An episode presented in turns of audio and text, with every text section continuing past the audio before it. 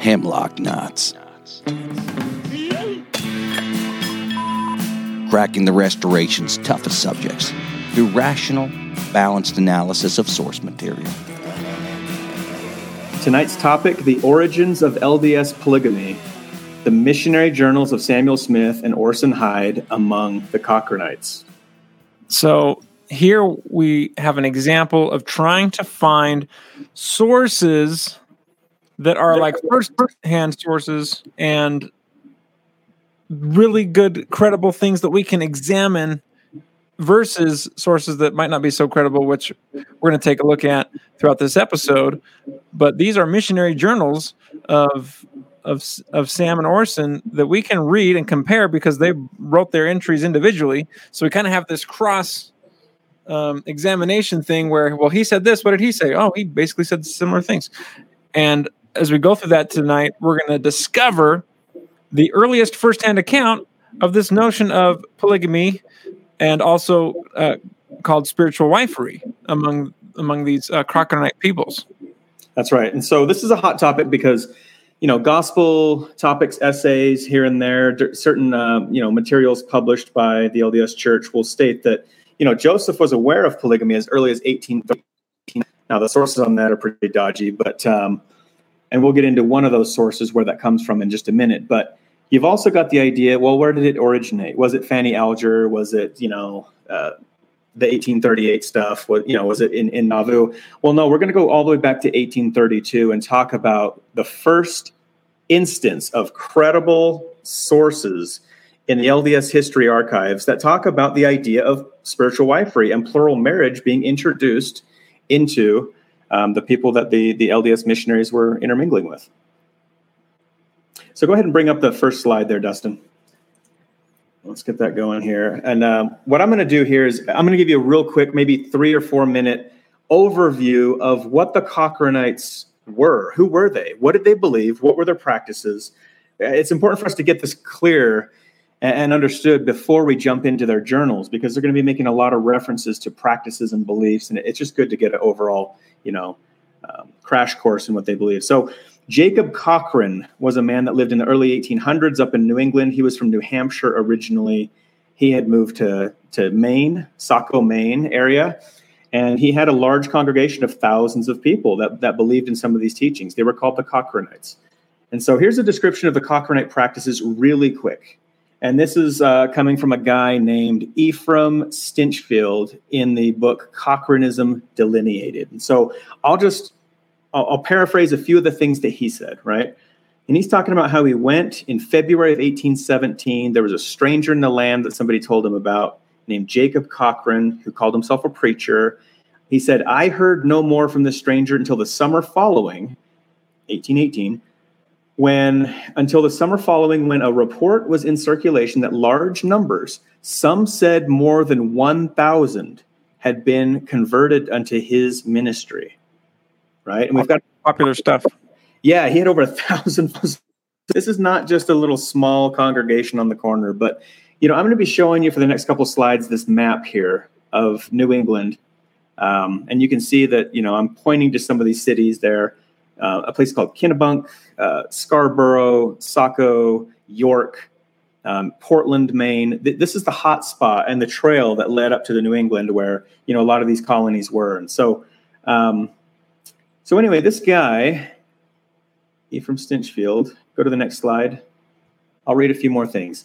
They had private, sometimes dark meetings in which none but such as were bound by oath to the most inviolable secrecy, not to divulge what was transacted in the meeting, upon penalty of eternal damnation or having their names blotted out of the book of life. That sounds really familiar to me, by the way they had oaths and covenants of secrecy, right? Um, penalty oaths, even. And he says that each brother and sister in this fraternity had a spiritual husband, wife, mate, or yoke fellow, such as they chose, or their leaders chose for them. These spiritual mates dissolve or disannul all former marriage connections. So these spiritual wife and spiritual husband relationships were meant to make null and void all of the civil marriages that were already in place, right? And so he even goes on to say that, you know, and many of them bed and board together to the exclusion of all former vows. So you've got uh, you know, these are these spiritual wife, you know, s- systems were replacing traditional marriages. The exclusion of all former vows, meaning like, oh, I'm married, but that's cool. We're gonna we're gonna lie in bed together tonight because Uh-huh. you're my spiritual wife, so it doesn't matter that I have another wife. Yeah, it doesn't matter. All right, go to the next slide for me. I'll just hit a few more highlights before we dive in. Okay, we're going to say a little bit more about these guys. Now, continuing on the quote from uh, Ephraim Stinchfield, but they pretended to have seven women to one man in the society, alluding, as they told me, to a prophecy, prophecy in Isaiah. On that day shall seven men take hold of one man. Right? Yeah, the seven women that also sounding really familiar.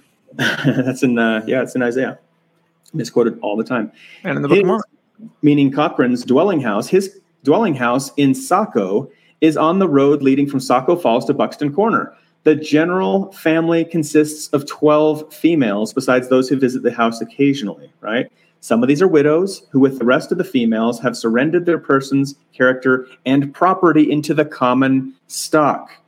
These people had even a form of, you'd say, consecration or sharing all things in common. You know, there was communal property here, um, including people, sexual partners. Um, and so he went on to say, you know, he tells of more than 2,000 people now under him. So as the years go by, between 1,000 and 2,000 people were up in these tiny, tiny coastal villages of Maine. And so that's the, the context to our story as we begin. I think there's one more slide for a few more points. Uh, There it talks about one man who was admitted, a member of Cochran's fraternity. He had to hold a Bible in his hand while Cochrane administered a solemn oath, or what was called so, right?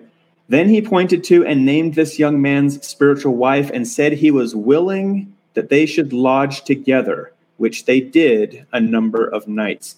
So here you have the, the basic, you know, it, it's only one description of many. The Wikipedia article talks a little about their beliefs too, but this is one man's opinion of, of what their beliefs were, having spent a lot of time among them. And we don't want to dwell too much on their teachings per se, but we do need to lay the foundation for this, knowing that um, these are the people that Samuel Smith and Orson Hyde are going to go visit. Right. And I also want to point out a thing that you brought to my attention here was that despite however strange that spiritual wife system might have been, um, at the end of the day, they were looking to this idea of polygamy uh, as sanctioned by the Bible, which I think Mormon factions should be able to sympathize with. And then also the fact that they clearly had goodwill uh, with having things in common with each other. That takes quite a bit of goodwill to be able to live in that type of system. Absolutely. And you'll find through these missionary journals in just a minute that these Cochranite people were actually really, really nice people. They opened their homes, they let missionaries stay with them, they fed them, they gave them money, they, you know, they let them sleep in their homes and, and all kinds of stuff. So they were very hospitable people, very open doored, very open community. And so it's easy to see why missionaries, after lots of rejection, perhaps would be would be drawn to these types of homes because these Right. people really, really were community community based. And perhaps open in other ways too. Okay. Right. Um, let's let's keep it moving. Now we want to talk about the earliest origins of LDS polygamy. Remember, we were talking. That's the name of the show. So there's dispute about this. Some people will say, no, the Cochranites were not responsible for this. Now they weren't responsible themselves, but their traditions and their beliefs got integrated into the church. But let's give you some some context as to what's happening. Dustin, what is the Lord saying about marriage in 1831? well, so our section in the Doctrine and Covenants, section 42, uh, so this happened in early 1831, which is well before these uh, missionary travels happened, you know, which was about mid to end of the year. Thou shalt love thy wife, singular, with all thy heart, and shalt cleave unto her, singular, and none else. And he that looketh upon a woman to lust after her shall deny the faith, etc., etc. Right? And then just a few months later, here's another statement from section 49. So this is just a few months later. Marriage is ordained of God unto man, wherefore it is lawful that he should have one wife, and they twain shall be one flesh. And all this that the earth might answer the end of its creation. What does the word twain mean? And they twain the two. Two. It means two. Uh, and there's really no other way to really interpret um, the 1831 law of God that was given through Revelation. So Joseph Smith was revealing to the saints that this was the law of God a year before you know Samuel and and uh, Orson were out you know preaching among these people. It was well known. Monogamy was the law of the church, for sure. Okay, keep moving. So you know, but we have to address this other source. Okay, so many people will say, ah, yes, but um, William W. Phelps, W. W. Phelps, wrote a letter to Brigham Young stating that in July 17th, 1831, right? He's written this letter 30 years later. He's recollecting, you know, in 1861, he's talking about what happened in 1831, July, stating, stating particular day, Joseph Smith received a published publication declaring that some missionaries were to marry Native American women. Okay, so and then Phelps is going to quote some of this, right, from his letter. Phelps remembered 30 years later, quote, about three years after this was given, I asked Brother Joseph privately, hmm, how we that were mentioned in the revelation could take wives from the natives, as we were all married men. He replied instantly. Now he goes into dialogue verbatim here. So he remembers this exact quote for the next two sentences 30 years later. Joseph Smith, he was saying, he replied instantly, quote, in the same manner that Abraham took Hagar and Keturah, and Jacob took Rachel, Bilhah, and Zilpah. By revelation, the saints of the Lord are always directed by revelation. Well, that last sentence sounds good. It does. And there's nothing wrong with revelation for sure. However, you know, let's take a look at the, the quality of this source because we have to compare okay, is this the earliest credible source? This thing we're looking at right now? If so, God help us, okay? Because we've got two firsthand contemporary journals written by two different missionaries, right? And I we have to take, you know, which one's more credible, which one's more accurate as far as, you know, um, this law of marriage and how these things uh, came about in the church. So this is a 30 year recollection. It's a mixed firsthand and secondhand account, and it's got 47% of these quotes.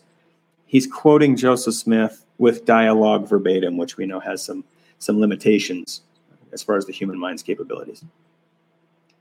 Yeah, uh, and don't you address what we talked about here about the Keturah issue? Sure. You have bracketed faults.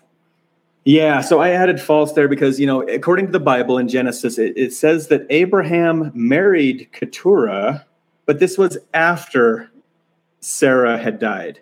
And so that doesn't really count as a, you know, a, a polygamous relationship. And so he's saying that, you know, we are supposed to marry these Lamanite women in the same way that Hagar and Keturah were married. Well, they were married in totally different manners. Keturah was a, legal wife under God's law who was married to Abraham after mm-hmm. Sarai had died. So that's important to point out. I'm guessing W.W. Phelps didn't really know that story of the Bible too well. Perhaps not. or whoever wrote, or whoever wrote this letter. I'm not an Old Testament uh, expert either, but you know that that's what the story says is that is that was that was not a polygamous wife um, for Abraham. Okay, so now you know with that context, God has revealed several times in the Doctrine and Covenants through Joseph Smith that monogamy law, folks. Um, and in 1832, in February, now we have the point where Samuel Smith and Orson Hyde are sent on a mission to the eastern countries, and this includes Maine, um, New York, New Hampshire, right? And and they begin documenting in both of their journals like we said these are these are collaborative witnesses the law of two witnesses a lot of these events are they collaborate perfectly well um, obviously they were in the same spot as companions and so they start to meet with some Cochranite members of the congregation. So a lot of people wonder, well, where did these come from? Where did these journals exist?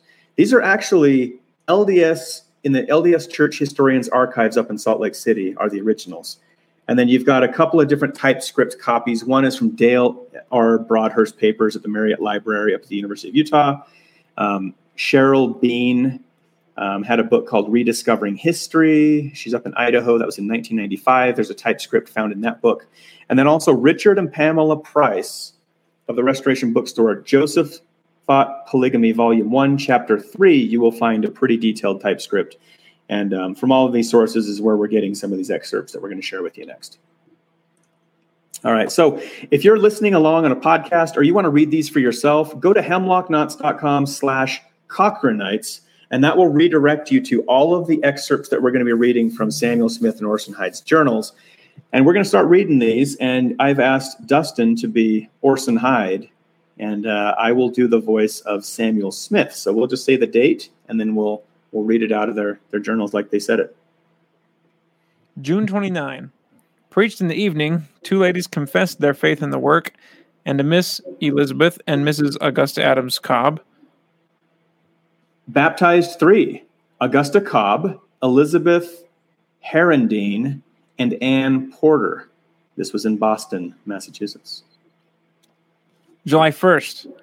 Attended the sacrament, considerably disturbed by false spirits in a man and woman that believed in the Cochranite doctrine. We cried against them, and after little got them considerably quelled. Not a very good time because of disturbance. Now, before I move on, um, real quick, this is Mark Curtis again. um, the blue that you're seeing on the screen highlight what the doctrines and the beliefs of the Cochranite people are, and the red highlights actually indicate them referring to Cochranites. So you can tell if they're Cochranite, and uh, you know by context of them being red, right? And then the the ones that are highlighted in orange are actually figures in history that went on to become polygamists later on, right? So that's what the color codes mean. We should have told you that before, but uh, no, it's a good time to tell them now. Yep. before we move on, so you finished Orson Hyde's for July first. Yep.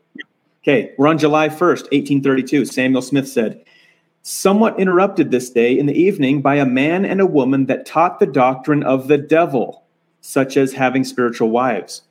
They came out to our meeting. The woman arose and began to preach, and we requested her to stop, and she would not. And we cried against her spirit, for we knew that it was an unclean spirit. And we cried against it that it was of the devil. And it made a considerable stir. The man, which is Cochranite, that had the same spirit tempted us, saying, Cast the devil out, crying amen to the words of the woman. After considerable muttering and grumbling and shaking of her frame, she stopped and we proceeded with our meeting. So again, Boston, Massachusetts. Boston, yep. So now we're in York, Maine for September 25th. Samuel Smith said, A large congregation came together and Brother Orson preached to them. We've been we've been were invited to go home with a young man by the name of Ledgkins and stayed overnight with him. His stepmother, Ledgkin's stepmother, we had seen before. We had seen her in Boston, the woman that came to, into our meeting and had cried, and we had cried against her spirit. There right? it is. So here we have the first instance of a dude named Ludgkins, whose stepmom was batshit crazy before, or, or, the week before, up in Boston with you know possessed spirits. So this woman who was a Cochranite has a stepson who invites the missionaries to stay with them that night. Right? Exactly about all getting close to almost three months later. Yep, a little over two and a half months later, and he so it, so it was very memorable. Two and a half months, like ah, I remember, I remember, I remember that lady. She was crazy. so right, Orson Hyde, September twenty eighth, Orson Hyde attended a Cochranite meeting, and they said if anyone had a message from God, there was liberty to give it unto the people. That's pretty nice of them. Yeah. I commenced by prayer, but thought I would not tell them about the work then, but would get their confidence in the first place. Okay, Samuel Smith said, same day, September 28th. We went to a meeting in the evening, and the people were called Cochranites because the man that first preached their faith, talking about Jacob Cochran, his name was Cochran. They gave liberty for anyone to speak. Brother Orson spoke to them and exhorted them to faithfulness to the Lord and to humility and to stand in the counsel of the Lord, that they might know the voice of the Good Shepherd, that they might, when the voice came, behold, the bridegroom cometh, go out to meet him. And they said, Amen. When the meeting closed, we spake that we would like to preach to the people. They would not let us. And that happened in Kennebunkport, Maine. October 10th, a couple weeks later, Orson Hyde. visited three families, but without much hope of doing anything to profit them because of the Cochranites, a deluded sect of people, by whom many had been deceived. Many, he, see, he says many. And the people were afraid of the truth, and for this cause the way of truth was evil spoken of, but few came out to meeting. Samuel Smith said on the same day, October 10th, A less number came together in the evening than before but we declared unto them that they must repent and go up to Zion. That was also in Kennebunkport, Maine. October 11th, the next day. Orson Hyde preached to a congregation of Cochranites who gave liberty. There it is again, letting people preach. It's awesome. Told them again to repent and go up to Zion. And we lifted our cry in the Spirit, and I hope some of them will go but they had a wonderful, lustful spirit. And when he says wonderful, he means like incredibly lustful spirit. A wonderful, lustful spirit, because they believe in a plurality of wives, which they call spiritual wives, knowing them not after the flesh, but after the spirit. But by the appearance, they knew one another after the flesh. so he's he's saying, wait a minute, they are clearly knowing each other after the flesh, meaning they're being intimate with each other. Um, Samuel Smith said the same day, October 11th, 1832, the people in these parts were under a delusion of such a spirit of confusion had seized, seized them that it appeared to be impossible to teach them, to get them to hear and understand by the right spirit.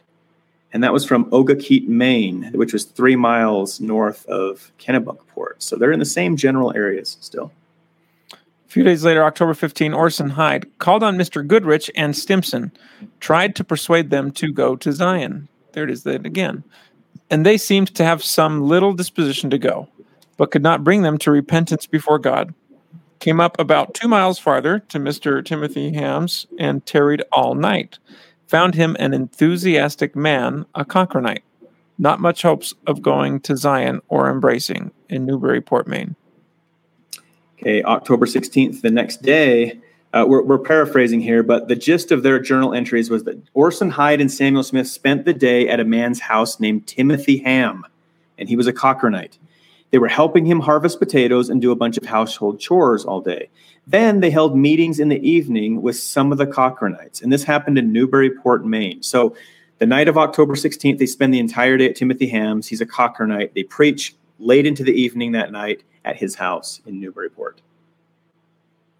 October 17, Orson Hyde visited three families and talked a good deal. Some hopes of their going to Zion sometime. Samuel Smith said, same day, Brother Orson preached to them, spake upon the covenant, declaring unto them that they must repent, all of them, and be baptized and go to Zion. But they were hard and unbelieving, and we had not much hope for them. So interesting there. Side note, doctrinally speaking, historically on the connection of covenant between repent and baptism. Uh, okay, uh, Samuel continues next day. October 18th. Stayed at home of Captain Andrews. This man was a Cochranite. Stayed at the home of Captain Andrews, who had showed some interest and was a subscriber to the Evening and the Morning Star. Visited some of the neighborhood and found some that we thought would go to Zion. October 2021, Orson Hyde tarried all night at Mr. McKinney's, a Cochranite, who lived with what he called a spiritual wife. Orson Hyde, three days later, October 24th. One man arose and said the people would not be likely to receive. Oh, that's you. Go ahead, Orson. Oh, I'm Orson Hyde. Sorry. One man arose and said the people would not be likely to receive it, the gospel, if it were true because of Cochran's description. He did mention the names of two Cochranites and said if we had any fellowship for them, he wished us to depart out of their coast.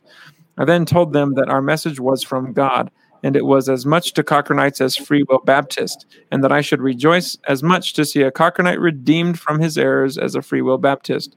But I told them I had no fellowship with error nor iniquity. They did not request us to hold another meeting, surprisingly. but a man three miles from the place was there, a Cochranite, and he invited us to go there, and we gave out an appointment for the next meet evening. Samuel Smith said October 24th, the same day. One man arose and said that there had been a deceiver through that country and had deceived the people, and the people were afraid. And if we had fellowship with that people that had been deceived, the Cochranites, he should desire us to depart out of their coast, that the people would not desire to hear us any more.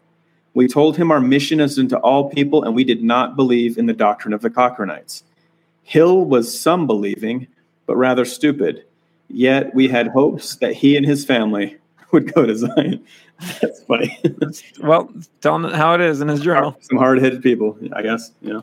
So here's another summary. October 25, 26, Orson and Samuel stay the night at one Simeon Weymouth, a Cochranite, at his house doing service projects, husking corn, laundry, for example, and then they preached in the evenings. That was in, is that Lyman, Maine? Yeah, Lyman, probably. Lyman. Okay, so then the next day, the 27th of October, Orson Hyde and Samuel Smith again are on record of visiting with Timothy Ham. Remember him, the Cochranite, and the Dennett family all day. We're going to talk about the Dennett family in just a moment. Also, Cochranites. Yeah, part of them were. There's one guy, um, George Dennett, which we're uncertain of, but we'll get into his, his story gotcha. as, as to why he might be one. Okay, October 28, Orson Hyde. Samuel preached in the Spirit. Oh, finally Samuel's preaching. I thought he was never going to preach. Samuel preached in the Spirit. People paid good attention. Maybe oh. he's a oh. better preacher than Orson. And and some, I think, will go to Zion. Okay. October 30th, two days later, Orson Hyde and Samuel Smith are staying at George Dennett's home. Remember the Dennett family? George Dennett. This is his home that they're staying at. They harvested potatoes during the daytime and then they preached again at night. Now, George Dennett is disputed whether or not he's a Cochranite. However, upon digging, I realized that a lesser known fact here is that even though people don't have any proof that George Dennett himself practiced the Cochranite faith, however, um, Jacob Cochran, the founder of the Cochranite movement, was buried in North Saco, Maine, at the farm of George's brother, John Dennett. So, George, that we don't know about, George Dennett, we don't know if he is. However, the leader of the Cochranite faith was buried in his brother's farm, John Dennett. So, that was shortly after his death. That was March 5th, 1836. So, for that reason, a lot of people believe that George Dennett was actually a Cochranite also. Um, however, we don't we don't have hard proof of any of these quotes that he that he participated. Yeah, that would just be guilty by association, but um, so it but could be, might not be. Founder of the faith was buried on his brother's farm, so that's that's interesting, right? It would definitely make a case for his brother having some close right. tie. so another summary, or November first, Orson Hyde and Samuel Smith visited Simeon Weymouth again and slept at his home that night. So Simeon is a Cochranite, so they slept at his home in Lyman, Maine. The next day, Orson Hyde and Samuel Smith stayed with George Dennett. Again. Him? and preached at Dennett's daughter's funeral. That seems pretty intimate. Um, at least they, they were good enough friends to invite these, these preachers to come and speak. At her, yeah, at the funeral, which is obviously tragic. So here we go. November 4th, Orson Hyde entry. Went to Methodist meeting in the forenoon hoping to give out an appointment for evening, but the minister gave out an appointment before me, and we arose disappointed. But I spoke to them about 15 minutes, and we bore strong testimony upon the gathering, in quotes, which sounds like refer, reference to Zion. Held a meeting in the evening at Mr. Dennett's, cried against one unclean spirit, and had a very good time and meeting. November 4th, same day, Samuel says in his journal, went to a meeting expecting to give out an appointment for the evening but the preacher gave one out for himself. Darn. We returned to Dennett's and Timothy Ham and others that were in the doctrine called Cochranites, and some of them desired us to come into their quarter and preach. Ham, who's a Cochranite, Ham, Timothy Ham, began to pray as he called it, and went into a wonderful spirit of distraction and confusion. Well, this is as he called it. yeah. He called that a prayer. Yea, it was an evil spirit, and we bore testimony against this spirit. Stayed overnight at Dennett's. Again, held a meeting in the evening. I'm I'm sad he didn't include how that testimony against that spirit was received. I can't imagine it was wonderfully received. Okay, November 9, Orson Hyde entry went up three miles to S. Weymouth's, Simeon Weymouth again, a Cochranite, and baptized him uh, and that has bracket George Dennett. So that means they baptized George Dennett and not Simeon Weymouth. Yeah, George Dennett was baptized at that, that day. And in the evening had a prayer and a very good time. And the Lord was with us. And Satan also came in, a crazy sort of a female. Satan. Okay. We cried against her, and after a short time got her still, tarried or stayed the night at the same place at Simeon Weymouth's. Yep. Okay, so those are the accounts. Now these are abridged. This isn't the entire diary, but I, I took the ones that were relative to you know Cochranism and and their teachings there. But you know, uh, big thanks goes to the you know the prices. Um, and, and, you know we got a lot of their their references and a lot of their stringing this stuff together in chapter three of their volume one of Joseph fought polygamy. There's a lot more about this that we can't go into on this episode. So if you're interested, we'll put that in the show notes. Go to hemlockknots.com slash three, and you can get a link to read the full chapter there, which is really good. Okay, so this brings up some pretty interesting questions about the Cochranites, right? So we have some highlights here. Yeah. So in this next slide, we're gonna we're gonna sort of truncate all of the instances where they slept at people's homes, and there are one, two, three, four, five, six, seven, eight, nine, 10, 11, 12, at least 12 nights on record of them staying in members' homes that were uh, Cochranites. And so we have to ask ourselves, well, did they just meet some wackos at, you know, town square and thought they were a little weird? No, like these people spent months and months very, very closely and intimately related to to many of these Cochranite families. Right. I mean, we started in July and then we skipped to the end of September. I mean, where were they? Where were they staying? Where were they teaching? Uh, all the way to the beginning of November. So that's a lot of nights. And um, interestingly, these people, like you mentioned were kind enough to let them in their homes and to stay there and um, likely even feed them, uh, in addition to hearing them preach. Yeah, I mean the Cochranites seemed like pretty decent people. They were nice people as far as being hospitable, right? So they had some strange beliefs, according to you know these two missionaries. Um, however, you know we have to realize that this is more. This is ran into some up there. They preached to them, and they were hard. No, like there was an entire summer and fall of Cochranite labors and, and Cochranite encounters and Cochranite friendships and speaking at Cochranites, you know, daughters' funerals and all kinds of things, right? So, um, so sleeping with the enemy. So here we have a record, at least nine instances in their journals where they stayed with these Cochranes. Now we went weeks, sometimes between entries. There's no mention of where they stayed. I would imagine this is at minimum nine nights, but um, probably several months worth if you added it all up. If I had to guess. Right, and of course, the the title there, tongue in cheek. This is this is not an insinuation of what Samuel Smith and Orson may or may not have been up to. Just to, but just to pointing out, hey, they they did see their lifestyle up close in person. Uh-huh. Absolutely. Yeah, and these probably weren't gigantic, you know, seven thousand square foot mansions. These were probably little cabins. You know, these were just pretty humble little towns. And so, you know, if there's a man sleeping in his house and he's got two, three brides, you know, um, and then Samuel Smith's in the corner with Orson. You know, like they would have seen probably a lot of the um, the interactions and, and, and known the, the lifestyle of the Cochranites having multiple wives. You know. Okay, take this one, Dustin. Okay, so on this slide, we're pointing out how many times the reference trying to get people to not only be converted, but to be converted and come, come to Zion. which of course was ultimately going to, going to be established in Missouri, but they're trying to get people also to come to Kirtland uh, first with that ultimate goal of going to gathering together in, in Missouri, in Zion. So look at all these here.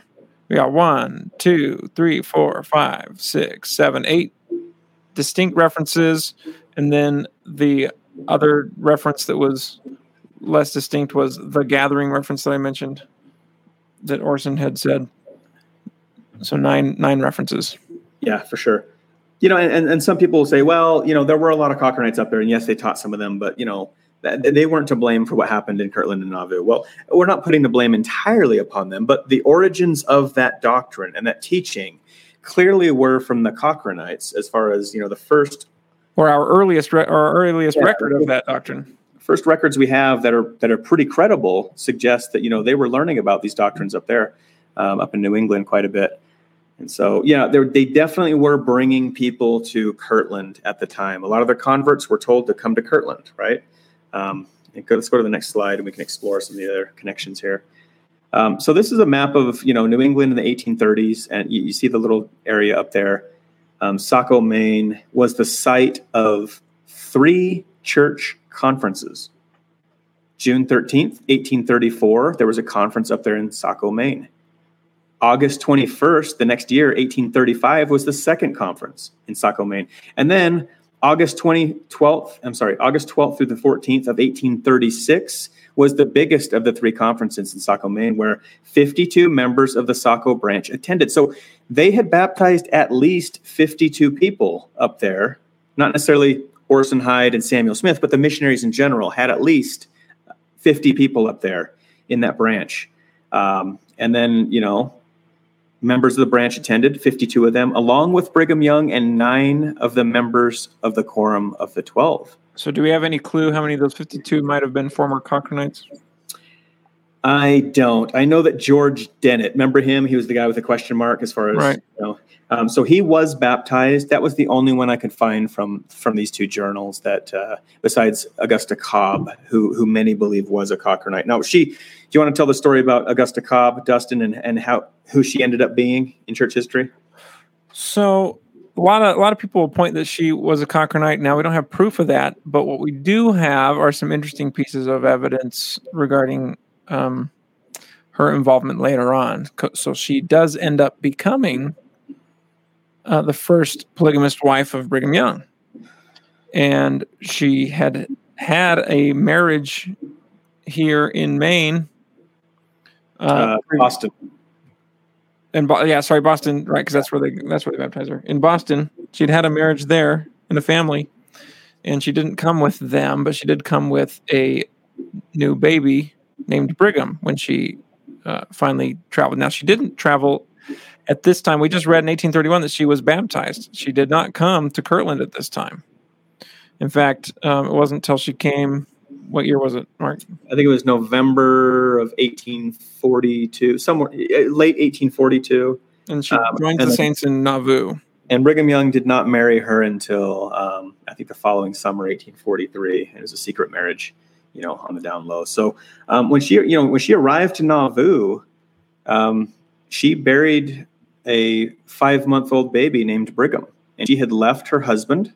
They were a very wealthy family. They had tons of land in Boston. So left her husband of 20 something years and seven children behind to go and meet and to and to marry Brigham Young later on. And uh, interestingly enough, you know, she was she was pregnant before she moved down here with a with a little man named Brigham.